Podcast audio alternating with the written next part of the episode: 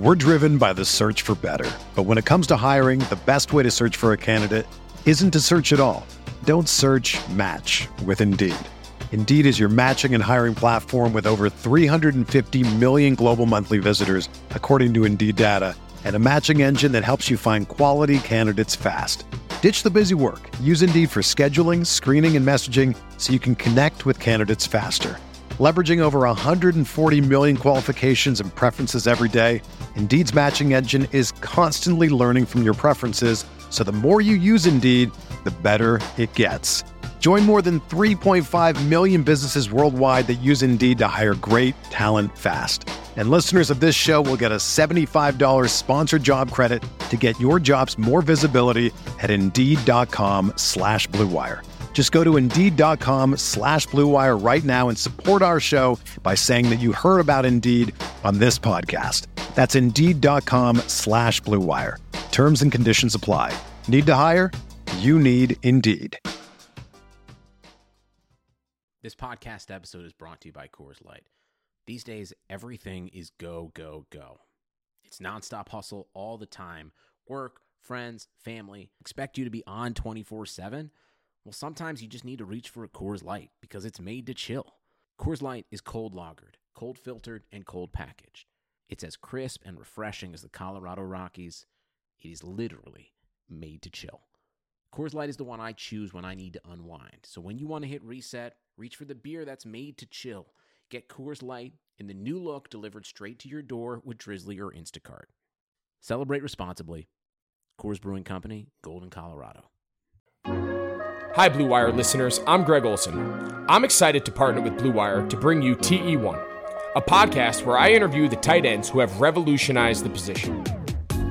Listen in as I have raw, in depth conversations with the all time greats like Shannon Sharpe, Tony Gonzalez, Travis Kelce, and George Kittle. We'll explore how the tight end position has changed over the last 60 years and what it takes to be the very best. Subscribe to TE1 from Blue Wire Studios today so you're ready for the August premiere. Aikman is intercepted by Sam Mills. Steve oh! Smith is going to go all the way. Panthers win in overtime. Newton steps up, goes for the end zone. Olsen, touchdown. Brian Burns to the house. This one is picked again. Intercepted by Boston. Bridgewater throw into the end zone. Touchdown. Samuel still on his feet inside the five to the end zone. Touchdown. What a play. And it is caught for the touchdown by Moore. And in the foot race, McCaffrey to the end zone. He pounded on three. One, two, three. He pounded. All right, welcome back. Another edition of the Roar Podcast right here on Blue Wire. Hey, it's your friend John Ellis. Hope you're doing well today. Billy Marshall and I are doing a little something different today. We're going to look back at some of the prior episodes we've had here on the Roar. We've uh, been eight episodes deep now. Wanted to take a look back at some of the guests we've had and their insights, starting with Mark Schofield. Uh, he's done some great work over there in terms of some of the coverage with the Patriots, but also the stuff on the touchdown wire. And he gave us a good glimpse inside of Carolina's new look offense with Joe Brady, Teddy Bridgewater. We also talked to Warren Sharp, who is of sharpfootballanalysis.com, one of the great analytics minds in the game. And then Cody Alexander from matchquarters.com, who is a former Baylor assistant, told us a little bit about Phil Snow, what to expect defensively. So we'll start with Mark Schofield right here on the Best of the Roar podcast. Yeah, Bill, he's been sort of a faceted, I'd, I'd say, in a sense, test test case and case study, you know, for how the quarterback evaluation process has developed over time. Some of the sort of catchphrases that we still hear about, you know, quarterbacks that might be viewed as more athletic guys, and it overshadows and overlooks what they can do with their mind. You know, I, I think Bridgewater is a quarterback that you know, especially now, but even when he was at Louisville and he was going through his draft process, I think a lot of people overlooked what he could do with his mind, what he could do in the mental aspects of playing the position.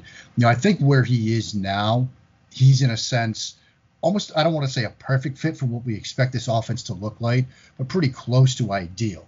You know, when he was pressed into action last year, when, you know, when Drew Brees went down with his thumb injury, a lot of people said, look, we're expecting four or five games. You know, maybe they can just go 500 with him they went five and zero, and he played smart, careful football. You know, checked the ball down when he needed to, took what the defense was giving him, and didn't force throws a ton, which shows you his maturation as a quarterback, but also shows you, you know, the wisdom that he plays the position with the intelligence that he brings to the position. And now we're expecting this Panthers offense to look very similar, if not almost identical to what he was running in New Orleans, given Joe Brady's ties to the Saints, and given what Joe Burrow was running last year with LSU. Obviously, Joe Brady is going to bring that playbook. It's an offense that's going to be sort of a mesh of air raid West Coast concepts, quick game stuff with Christian McCaffrey. Obviously, you want to get running backs involved in the passing game with some of the receivers, DJ Moore, Curtis Samuel. You're going to have some of those quick option type routes that are going to be very similar to what he was running in New Orleans, very similar to what Joe Brady had for Joe Burrow. And then added Robbie Anderson, I think now you have sort of that vertical threat, you know, which is something that I think teams want to have because otherwise, if you're not stressing the defense downfield, teams can collapse on everything underneath and take that stuff away. And so I think this is a this was a solid move by Carolina. If you know, John and I actually talked about this the other day on my show when he was nice enough to come on. If they were making the decision to move in a different direction and move into this type of offense, looking around the sort of free agent draft landscape, short of getting up to one and drafting Joe Burrow, Teddy Bridgewater was probably one of the better options to run Joe Brady's offense. And so you put this all together. I think it's an ideal marriage of sort of quarterback system, offense, playbook, offensive coordinator. I'm very excited in a sense to see this pan out. I think there's a potential path here where Bridgewater does well enough and shows that he can run this offense, and this team maybe overachieves a bit. Where the idea of tanking for Trevor or folding for Fields or laying down for Lance is taken off the table because you can be a productive offense, an efficient offense with Teddy Bridgewater at the helm. Thanks for joining us again. Mark Schofield is our guest today. It's John and Billy, and we are the Roar on the Blue Wire Network here. I got a question to follow up on that with Bridgewater, and then we'll move on to a couple other topics to wrap up here. What I had seen on tape from Teddy last year was a guy who was very disciplined within a structure. So you're talking about a lot of six, seven, even eight man protections at times. Sean did a good job of giving him some comfort back there. He wasn't asked to spread the field a lot and go vertical on these things. But when he was asked to do that, there's a situation in the game last year where they're at home against Tampa. They're leading by seven. There's a minute 55 in the third quarter. Third and 10, they're backed up at their own nine. He makes a beautiful throw on the corner route to Thomas uh, from the opposite hash. And those are little things I noticed on tape that in four or five of these games, you know, he wasn't lighting the world up with his arm, but when he was asked to make the key throws, what impressed me was his ability to look through his reads in the pocket, to stay patient, to not tuck and run and, and play out of structure. That's what I like from Teddy. I'm curious to get your thoughts, though, on the offense in general, the Joe Brady influence in terms of the Sean Payton experience. Do you feel they will use a few of these concepts Sean uses in the past, 21, 22 personnel, beefing it up? You know, Payton loves to run the ball. That's something not a lot of folks talk about his best seasons as a coach, even 2009, they were more of a running team than a throwing team. Do you see Brady getting to that, or do you see this being maybe a 70% passing team? You know, I, I think, and it's often an overused phrase, that idea of balance from an offense, right? And when people think, when people hear that phrase, they often think, oh, they're going to want to try to have a 50 50 split run pass ratio. I think the new balance in today's NFL is a blend between trying to be the 12 21 type personnel team that we're seeing franchises like the San Francisco 49ers, for example, who ran more 21 personnel than anyone in the league last year, but they threw it so effectively out of 21 because of the, the fact they were thrown against base defenses. We're seeing play action passing become a cheat code for so many teams. You know, Minnesota, for example, with what they're doing, often out of 12 personnel with Kyle Rudolph and Irv Smith. And now you're going to see Kevin Stefanski bring that type of offense to Cleveland. They go out and they get Austin Hooper to pair him with David Njoku. They might be a 12 personnel team. So I think you're going to want to see some of that. You know, you're going to want to see some 12 or even some 21 personnel looks. Look, you've got Armah, the fullback, so you could still have some 21 personnel packages put together. You could do some, you know, if you're comfortable maybe with a sort of pseudo 12 personnel group with Armah and uh, Ian Thomas. You could do something like that, or just keep it more of a 21 look. You're going to want to do some of those designs those personnel packages where you're using play action and throwing out of base, throwing out of heavier looks to throw against base defenses.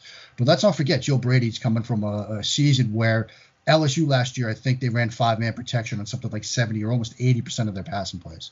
You know, they did not ask their running backs and tight ends to do much in terms of staying in and helping with pass protection. They were a five man, spread it out, throw it out of, you know, five man protections. They're going to want to do some of that as well. And so I think that's the the balance that they'll be looking for, trying to you know show some run game stuff, but really as a way to set up the throw it out of 12 and 21. But I think they're also going to want to be that sort of five man protection scheme, spread it out a bit, you know, get those favorable matchups. You know, let's not forget this is a matchup based league. You know, when you have Christian McCaffrey and you have the possibility to get him isolated on safeties or maybe even linebackers at times, especially if you're coming out, you're lined up in 12 or 21, and then you put him out wide. Well, what do you do as a defense to respond to that? You know, they're going to want to take advantage of those opportunities. And so they're going to find ways to get themselves some favorable matchups and then exploit them. Throwing out a 12 and 21 is one, doing some five man protection stuff is another way. This is a matchup based league, and they've got some players to create favorable matchups with. And, and I want to speak a little more on the skill talent and how you can see. I know you kind of mentioned it just now, but at LSU, I mean, obviously they had such an advantage with their skill talent compared to their peers in the SEC. I guess Alabama is the other only other team that comes to mind. But what did they do schematically that that you think could be transferred over into the NFL? Because uh, personally, I don't see Joe Brady, you know, you know, implementing all these five-man protections like he's going to do in the NFL. That's just my opinion. Uh, especially Carolina's offensive line is, you know, it, it's better, but it's still not at the level where you can implement that type of uh, scheme on a consistent basis. So, what do you see as far as Brady's transition into the NFL at a coordinating level? Yeah, and I, I, think you're right given the concerns about the offensive line. I certainly don't think they're going to be going five man 70 or 80% of the time. You know, I, I think they're going to have to do more than just that.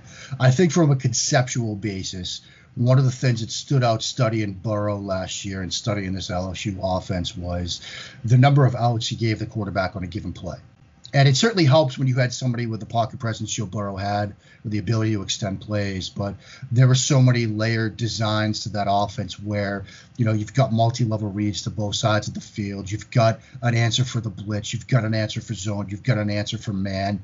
You know, and obviously these are things that Joe Brady himself picked up from learning under Sean Payton. You know, and I, I'm a firm believer in as many outs as you can give your quarterback on a given play, the more successful he is going to be in the long run because you know, if you look back at say some old Steve Spurrier playbooks, you know, you'll see some plays like Mills, for example, which you know post dig.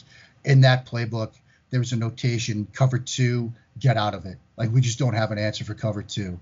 Nowadays, you know, that's a rarity. You, you want to have an answer for everything, you know, on a given design, even if it's just throwing your hot read. You know, you want to have that in there for the quarterback, and that's one of the things that Brady's offense has done so well. And so when now Bridgewater is stepping in and maybe you, like you you alluded to, you don't have the sort of talent that you could just win one-on-one matchups all over the place, but you have enough where you, if you have a particular look on a play, you know, okay, I'm getting quarters, I can throw here, you know, I'm getting buzz, I can throw here. You know, that's certainly going to help Teddy Bridgewater and Brady's offense has been able to do that you know, in what we've been able to study from it last year at LSU. So even though they won't have athletes that can win one on one across the board, they'll have answers for what defense is going to show them, and they'll be able to give Bridgewater best looks based off of that. Last question here for you, Mark. Breakout player for the Carolina Panthers in 2020, if there is a season, who you got? I mean, there's a number of ways you can go with this. I mean, we've been talking offense a lot. Um, I would throw into this mix Jeremy Chinn um, mostly for the. I loved him, you know, watching him at the Senior Bowl. He really sort of flashed at the Senior Bowl last year, and I think in today's NFL, you want to have that sort of hybrid type player at the third level at the safety spot. You know that you can match up against a tight end with on first down, that you can have play as a half field or even a single high safety on second down, and maybe you can bring down into the box and blitz off the edge on third and long. I mean, and he's a player that can do that. He showed the athleticism, the football intelligence, and the ability to dominate at his level of football that you want to see from a player coming from that level of football. And so I think Jeremy Chinn is certainly somebody to keep in mind. We're seeing more and more teams go to the sort of hybrid type safety look. Derwin James comes to mind. Jamal Adams comes to mind.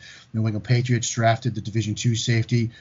Um, Kyle Dugger from Lenoir-Rhyne, sort of that same type of hybrid player that's what you might need in today's NFL, given all the things we've talked about, given teams that will be in 12 personnel looks, then 21 personnel looks, and then 11 personnel looks all in the same series, maybe even the same three, you know, three sequential plays. And so you have to have a safety that can sort of hold up to that. So I think Chinn's a player to watch. Offensively, again, I'm intrigued by the idea of Robbie Anderson.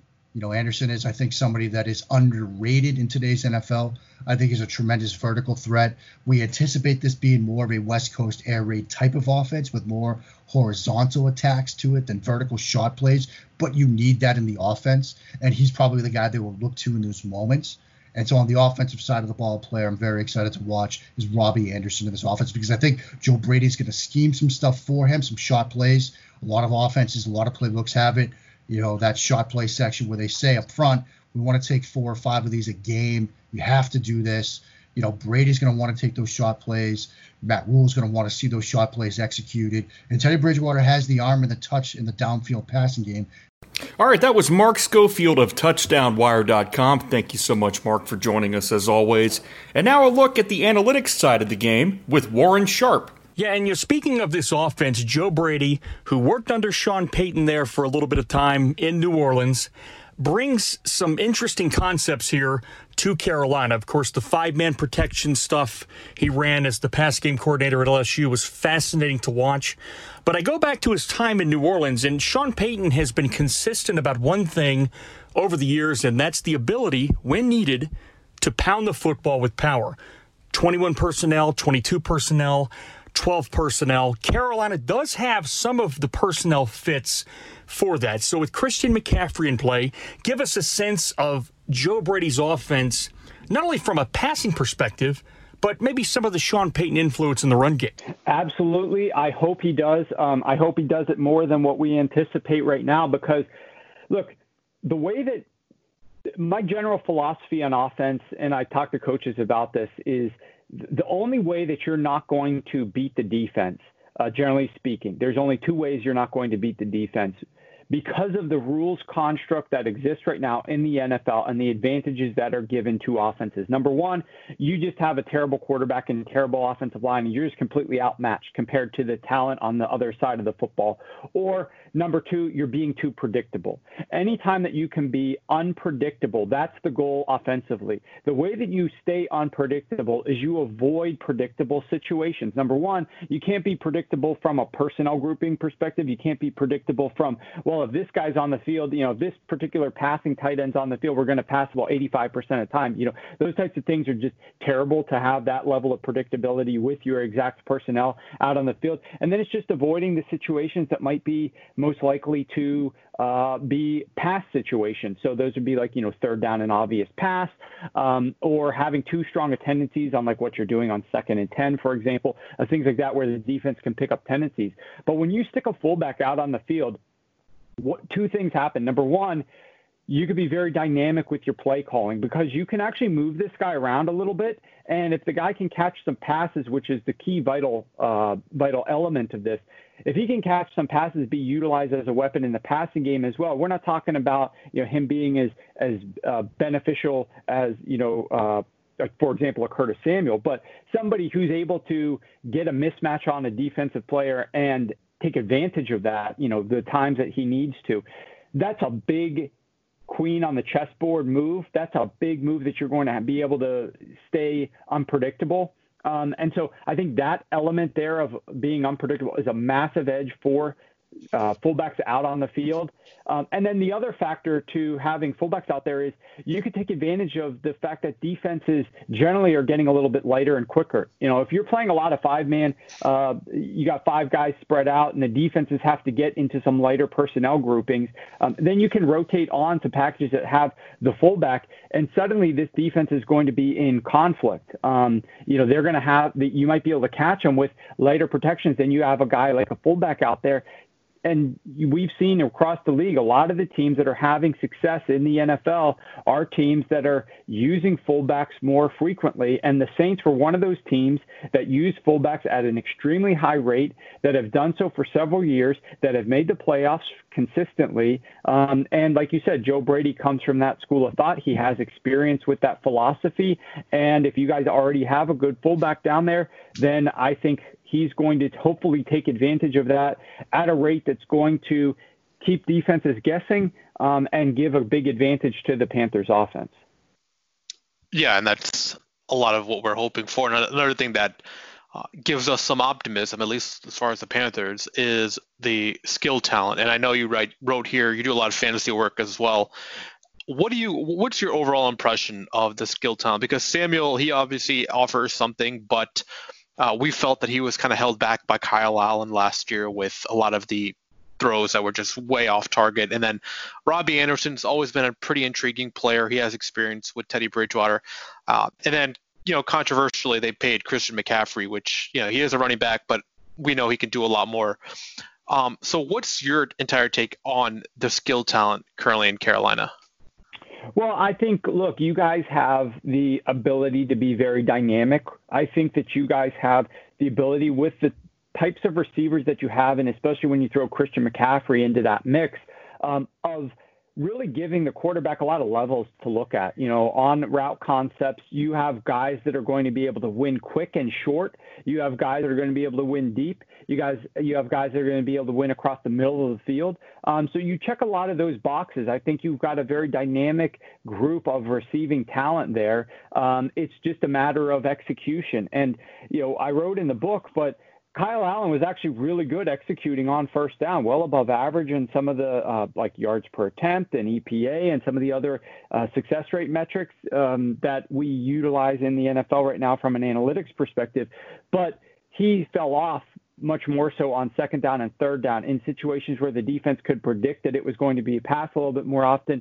Everything across the board started to fall apart for him. Um, and this was a case where I think he was coached up really well early on uh, in terms of like first downs, first quarter, second quarters of games, but you get into like the second half of games, you get into second down, third down, those situations where uh, the defense could predict things a little bit more, or he was having to change things up on the fly and it wasn't as pre programmed for him what he was doing, he was not nearly as good. So I think that you guys, with Bridgewater and with a system that is tailored to Bridgewater's strengths, and I think he's going to, uh, I don't know that excel in because we haven't seen it yet, but I think he's going to be effective in this offense.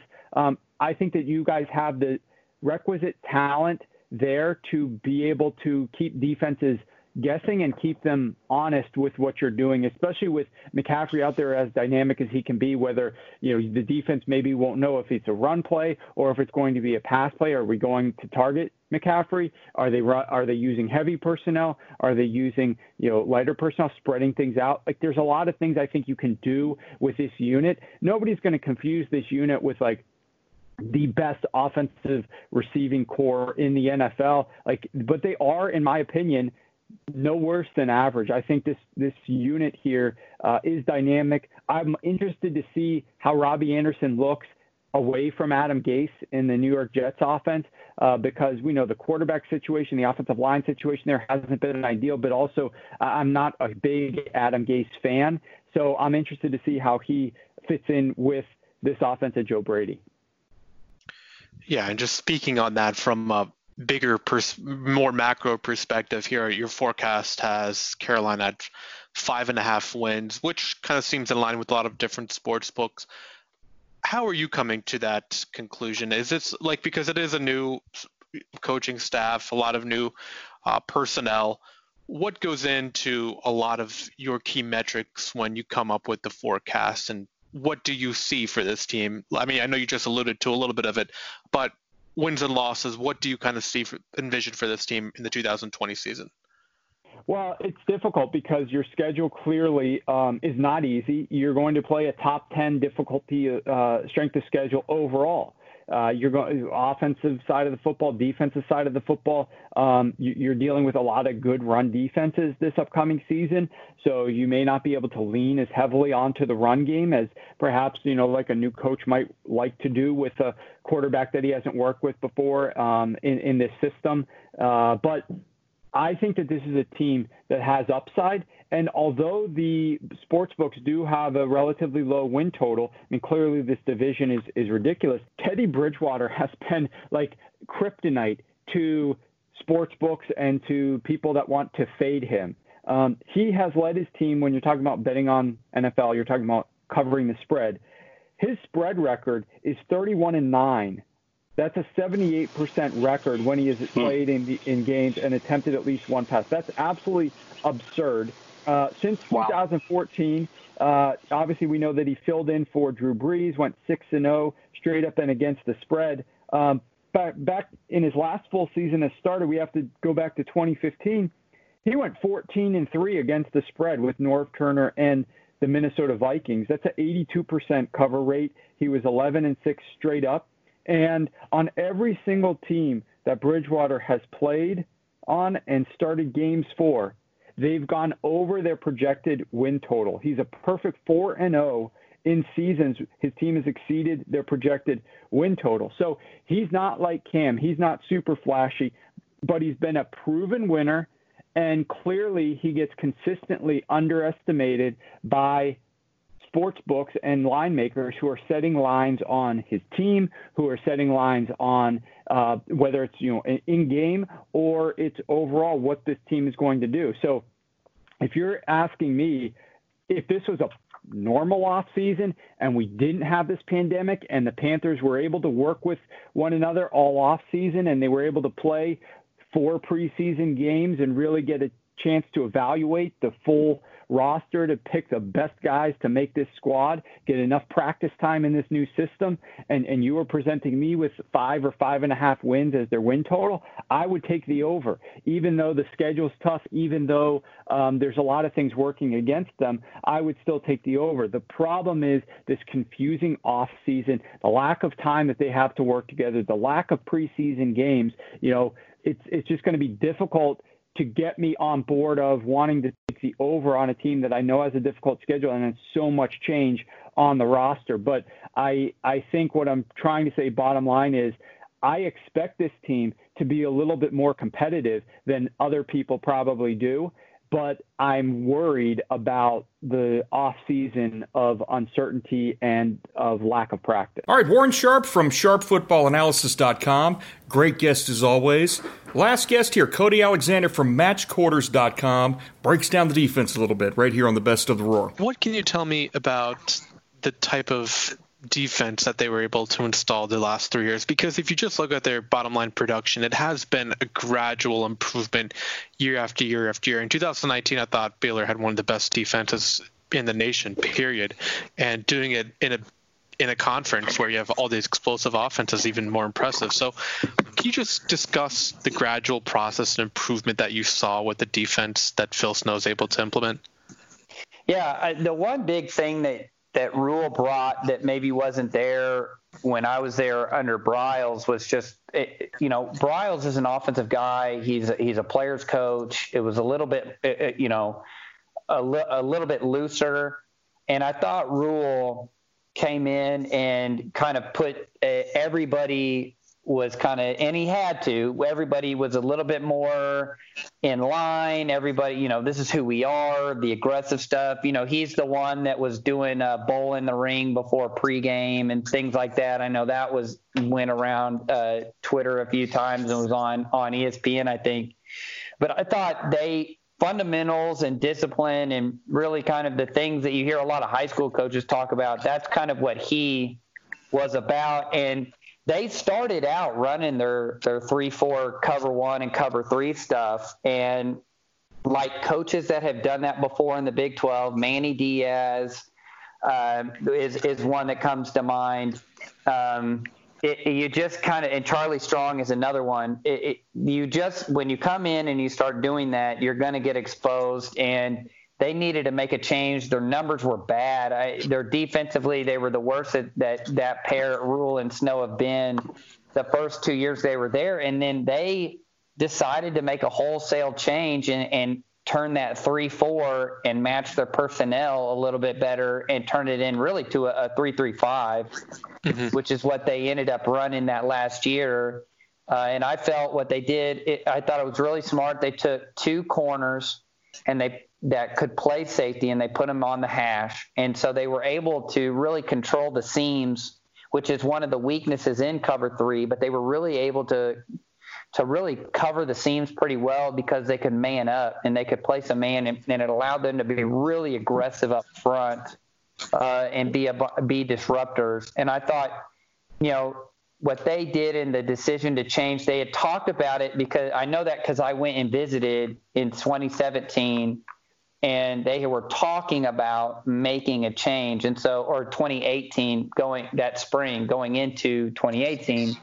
And so then I'm watching 2018 thinking, okay, they're going to start doing it with the three high safety. And they really didn't. And it was really that wholesale change in the spring of 19 that really got them to where they, where they were uh, last year. Yeah, definitely. And, and one thing I want to get into specifically, and I know it could be a little difficult for some people to comprehend, but I think it, you're, doing a pretty good job of staying, uh, making it easy to kind of comprehend a lot of the technique and coverages. But I want to go into the what, what Baylor uses a 505 front in most of their alignments. Am I correct? Yes. So, I mean, I'm just reading one of your past articles. You say that the backers essentially have to hug the box, but what type of coverages do you have to implement, you know, within that? You can run really you can run almost any coverage because you're going to have a, a six man box regardless. It's just going to look a little different than tradition because of where that middle safety is playing. So if you think about it, okay, we want to run quarters. What you're doing is you're taking your regular 3 4 you're taking one of the inside backers and you're just going to turn him into a safety and stack him 10 yards behind the box. And so what you're doing is instead of having a traditional Mike and Will in 30s, which means that they're on the outside shoulder of the guard, mm-hmm. you're moving the, the Mike into a zero, and you're taking that Will linebacker and you're making him a safety, and you're going to line him up, and he's going to relate to the number three receiver. So if you think about it that way, the offense can only send five people out at any given time. So that's how you figure out where number three is. So number three is always the midpoint of the coverage. So if I count from sideline in, I can find three. If three's in the backfield, then I'm going to line up near him. And so what you're doing is by, like you said, the 505, imagine a vice and you're vicing everything down because those DNs are literally crashing into everything. You've got a big nose in the middle that's trying to occupy the A gap, and now what you have is outside linebackers on the edge and a Mike that can basically has the umbrella in the middle, and he can rock either way. And then you have the extra benefit of having a person behind him that's not technically in the box that can now be what I call a cap fit and he can he can come from the top down and fit on top of things. So it makes it really hard for offenses to run their zone offense because it's like a I, it's like a vice. You're squeezing everything, and everything has to bounce outside. Let's get into another area that um, you and I have discussed in the past, and that, that relates to some of the inverted coverages that go into this defense. Can you what can you describe about that? So there's really a lot of people talk about inverted Tampa 2. Um, and it's kind of one of those controversial things where you either kind of like it or you don't. Um, and really, all it is is it's a different way of making it look like a, a, a you're playing cover two technically, um, but it really is going to function more or less like a cover three. So your out your your corners are going to what I call overlap. They're going to overlap on top of number two, and your hash safeties are going to rally to the flat right now. So they're going to dart into the flat right now. And that, what that does is that allows your, your overhangs or the linebackers near the box, they just need to control the seam. So they're just going to work back vertically. Now, the middle safety, normally in a regular Tampa 2, if you go back and you think of like, okay, late 90s, early 2000, Brian Urlacher running down the middle of the field like a safety, right? Well, mm-hmm. instead of doing that, you're just going to sit him in the middle. And then he's just going to control the middle of the hash from hash to hash. And so what you're trying to do is you're trying to funnel everything into the middle by overlapping the corners and you're creating this big funnel that goes into the middle of the field. So normally when you're playing a cover two, you don't want them to throw into the middle of the field, but because of the structure, you're trying to funnel everything to that middle safety uh, by just alignment. And what you're doing is you're you're making it, you're forcing them to throw outside or into the middle where it's compressed. Now the issue with it is like any other cover three concept is that the seams are going to be exposed there, um, especially if that corner can't overlap. And you see that all the time in cover three. The, the seam the seam player doesn't carry two and the corner can't overlap in time and you can kind of get a hole shot there. Um, that's one that you normally see uh, you see the others on the reverse side of that. You get to see the others where the corners cutting, like Iowa State plays the corners really aggressive, and they'll run from sideline all the way in, and sometimes even make the play near the near the, the line of scrimmage. And that's that's a true Tampa look, or what what a lot of teams call double roll. Mm-hmm. Um, mm-hmm.